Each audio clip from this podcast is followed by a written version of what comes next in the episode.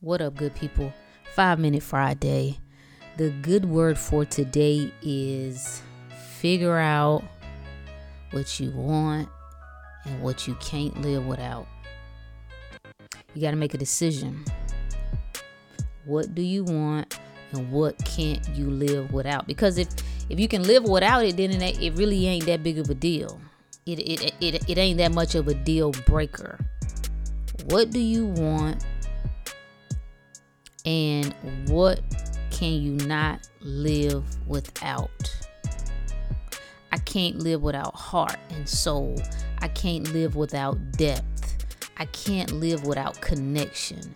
I can't live without exceptional health. I can't live without exceptional abundance. I can't. I, the thought of it makes me nauseous. You need to figure out what it is that you can't live without. You don't have no conviction. There ain't no conviction in your heart. There ain't no conviction in your soul. It's it's just like living life on on a oopsie. Oopsie. Whatever. Maybe it'll go this way. Maybe it'll go that way. I, I was talking to somebody yesterday and it was like, you know, I, I just don't know what to do. I was like, well, you know, get your shit together. But I don't know what to do. Okay, what do you want?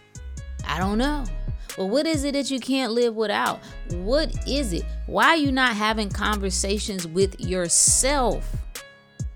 Why are you not asking yourself, probing your own mind, probing your own heart, probing your own soul? What is it that I ain't leaving this motherfucker without? That I will not accept anything less than the absolute best. What is it that I must experience? What is it that I must do? What is it that I must have? You don't even check in with you. You don't even get familiar with you. You don't even get acquainted with you. What do you want? If it's health, when? When? When? We're trying to talk to someone, you know, in the family. Like, yo, what's up? It's the first of January. You was talking big talk. You know, you getting you making it happen so that you know we got this uh, summer and fine going on. Or it was like, man, I, I I thought, yeah, but I don't even know, man. Maybe maybe next year. You want some bullshit? That's what it is. And I'm I'm okay with it if that's what works for you.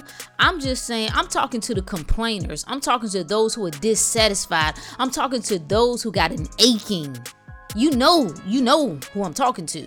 It's an aching that there is something missing from my life no matter how much I do of the things. No matter how much I, I got the goal setting going on. I'm disciplined. I, I, I'm working on this and working on that. And I'm actually checking some of the boxes off, but there's still an aching on the inside. For all of you, we're gonna we getting back into this health shit heavy. We are reversing illness. We're not going and, and just getting rid of the, the basics stuff. We ain't just gonna hit the surface. We ain't just gonna just reverse the headaches, right? We ain't just gonna reverse the, the high blood pressure. No, we get we the fat assness got to go. We're not gonna settle for just dropping 10 pounds when you know you need to release 80. What is no longer tolerable to you? Why won't I'm so it may be maybe the message ain't for you. Maybe it ain't. Maybe I'm just letting you listen in on this. Like we we be playing with this thing too much.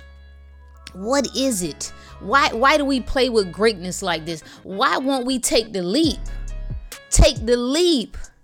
Shout out to my man Ken Brisbane. Man, listen, we had a conversation about five years ago. He said, Rook, do you really think that you've jumped or do you think that you've just gotten to the edge? You just got close enough. And that thing has sat with me for five years. I have pondered that. I've contemplated, have you really taken the leap?